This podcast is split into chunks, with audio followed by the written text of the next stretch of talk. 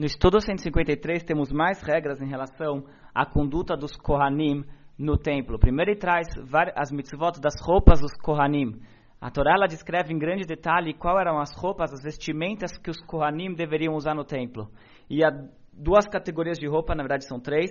Temos as roupas do Kohen comum, o Kohen não sumo sacerdote. O Kohen comum ele tinha um conjunto que eram de quatro peças de roupa que eles tinham que usar, eram umas roupas de linho.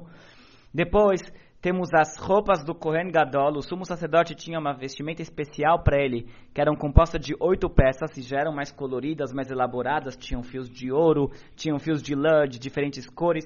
Então era uma roupa toda é, requintada, específica do Kohen Gadol.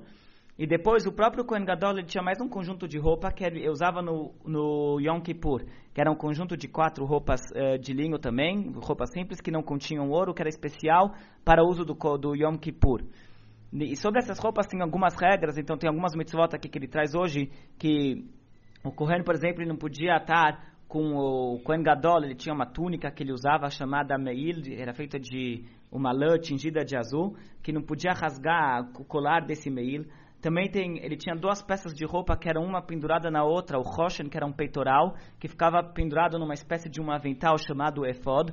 Então não podia separar o Roshen do Efod. Eram dois, duas peças separadas, que elas se aprendiam uma na outra, não podia separar uma da outra.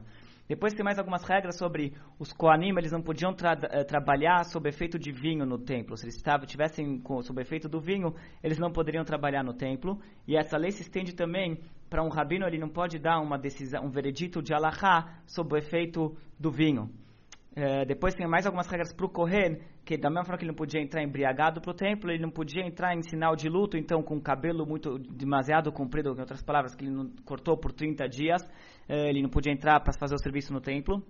Ele também não podia servir no templo com suas vestimentas rasgadas, que isso aqui é um sinal de luto.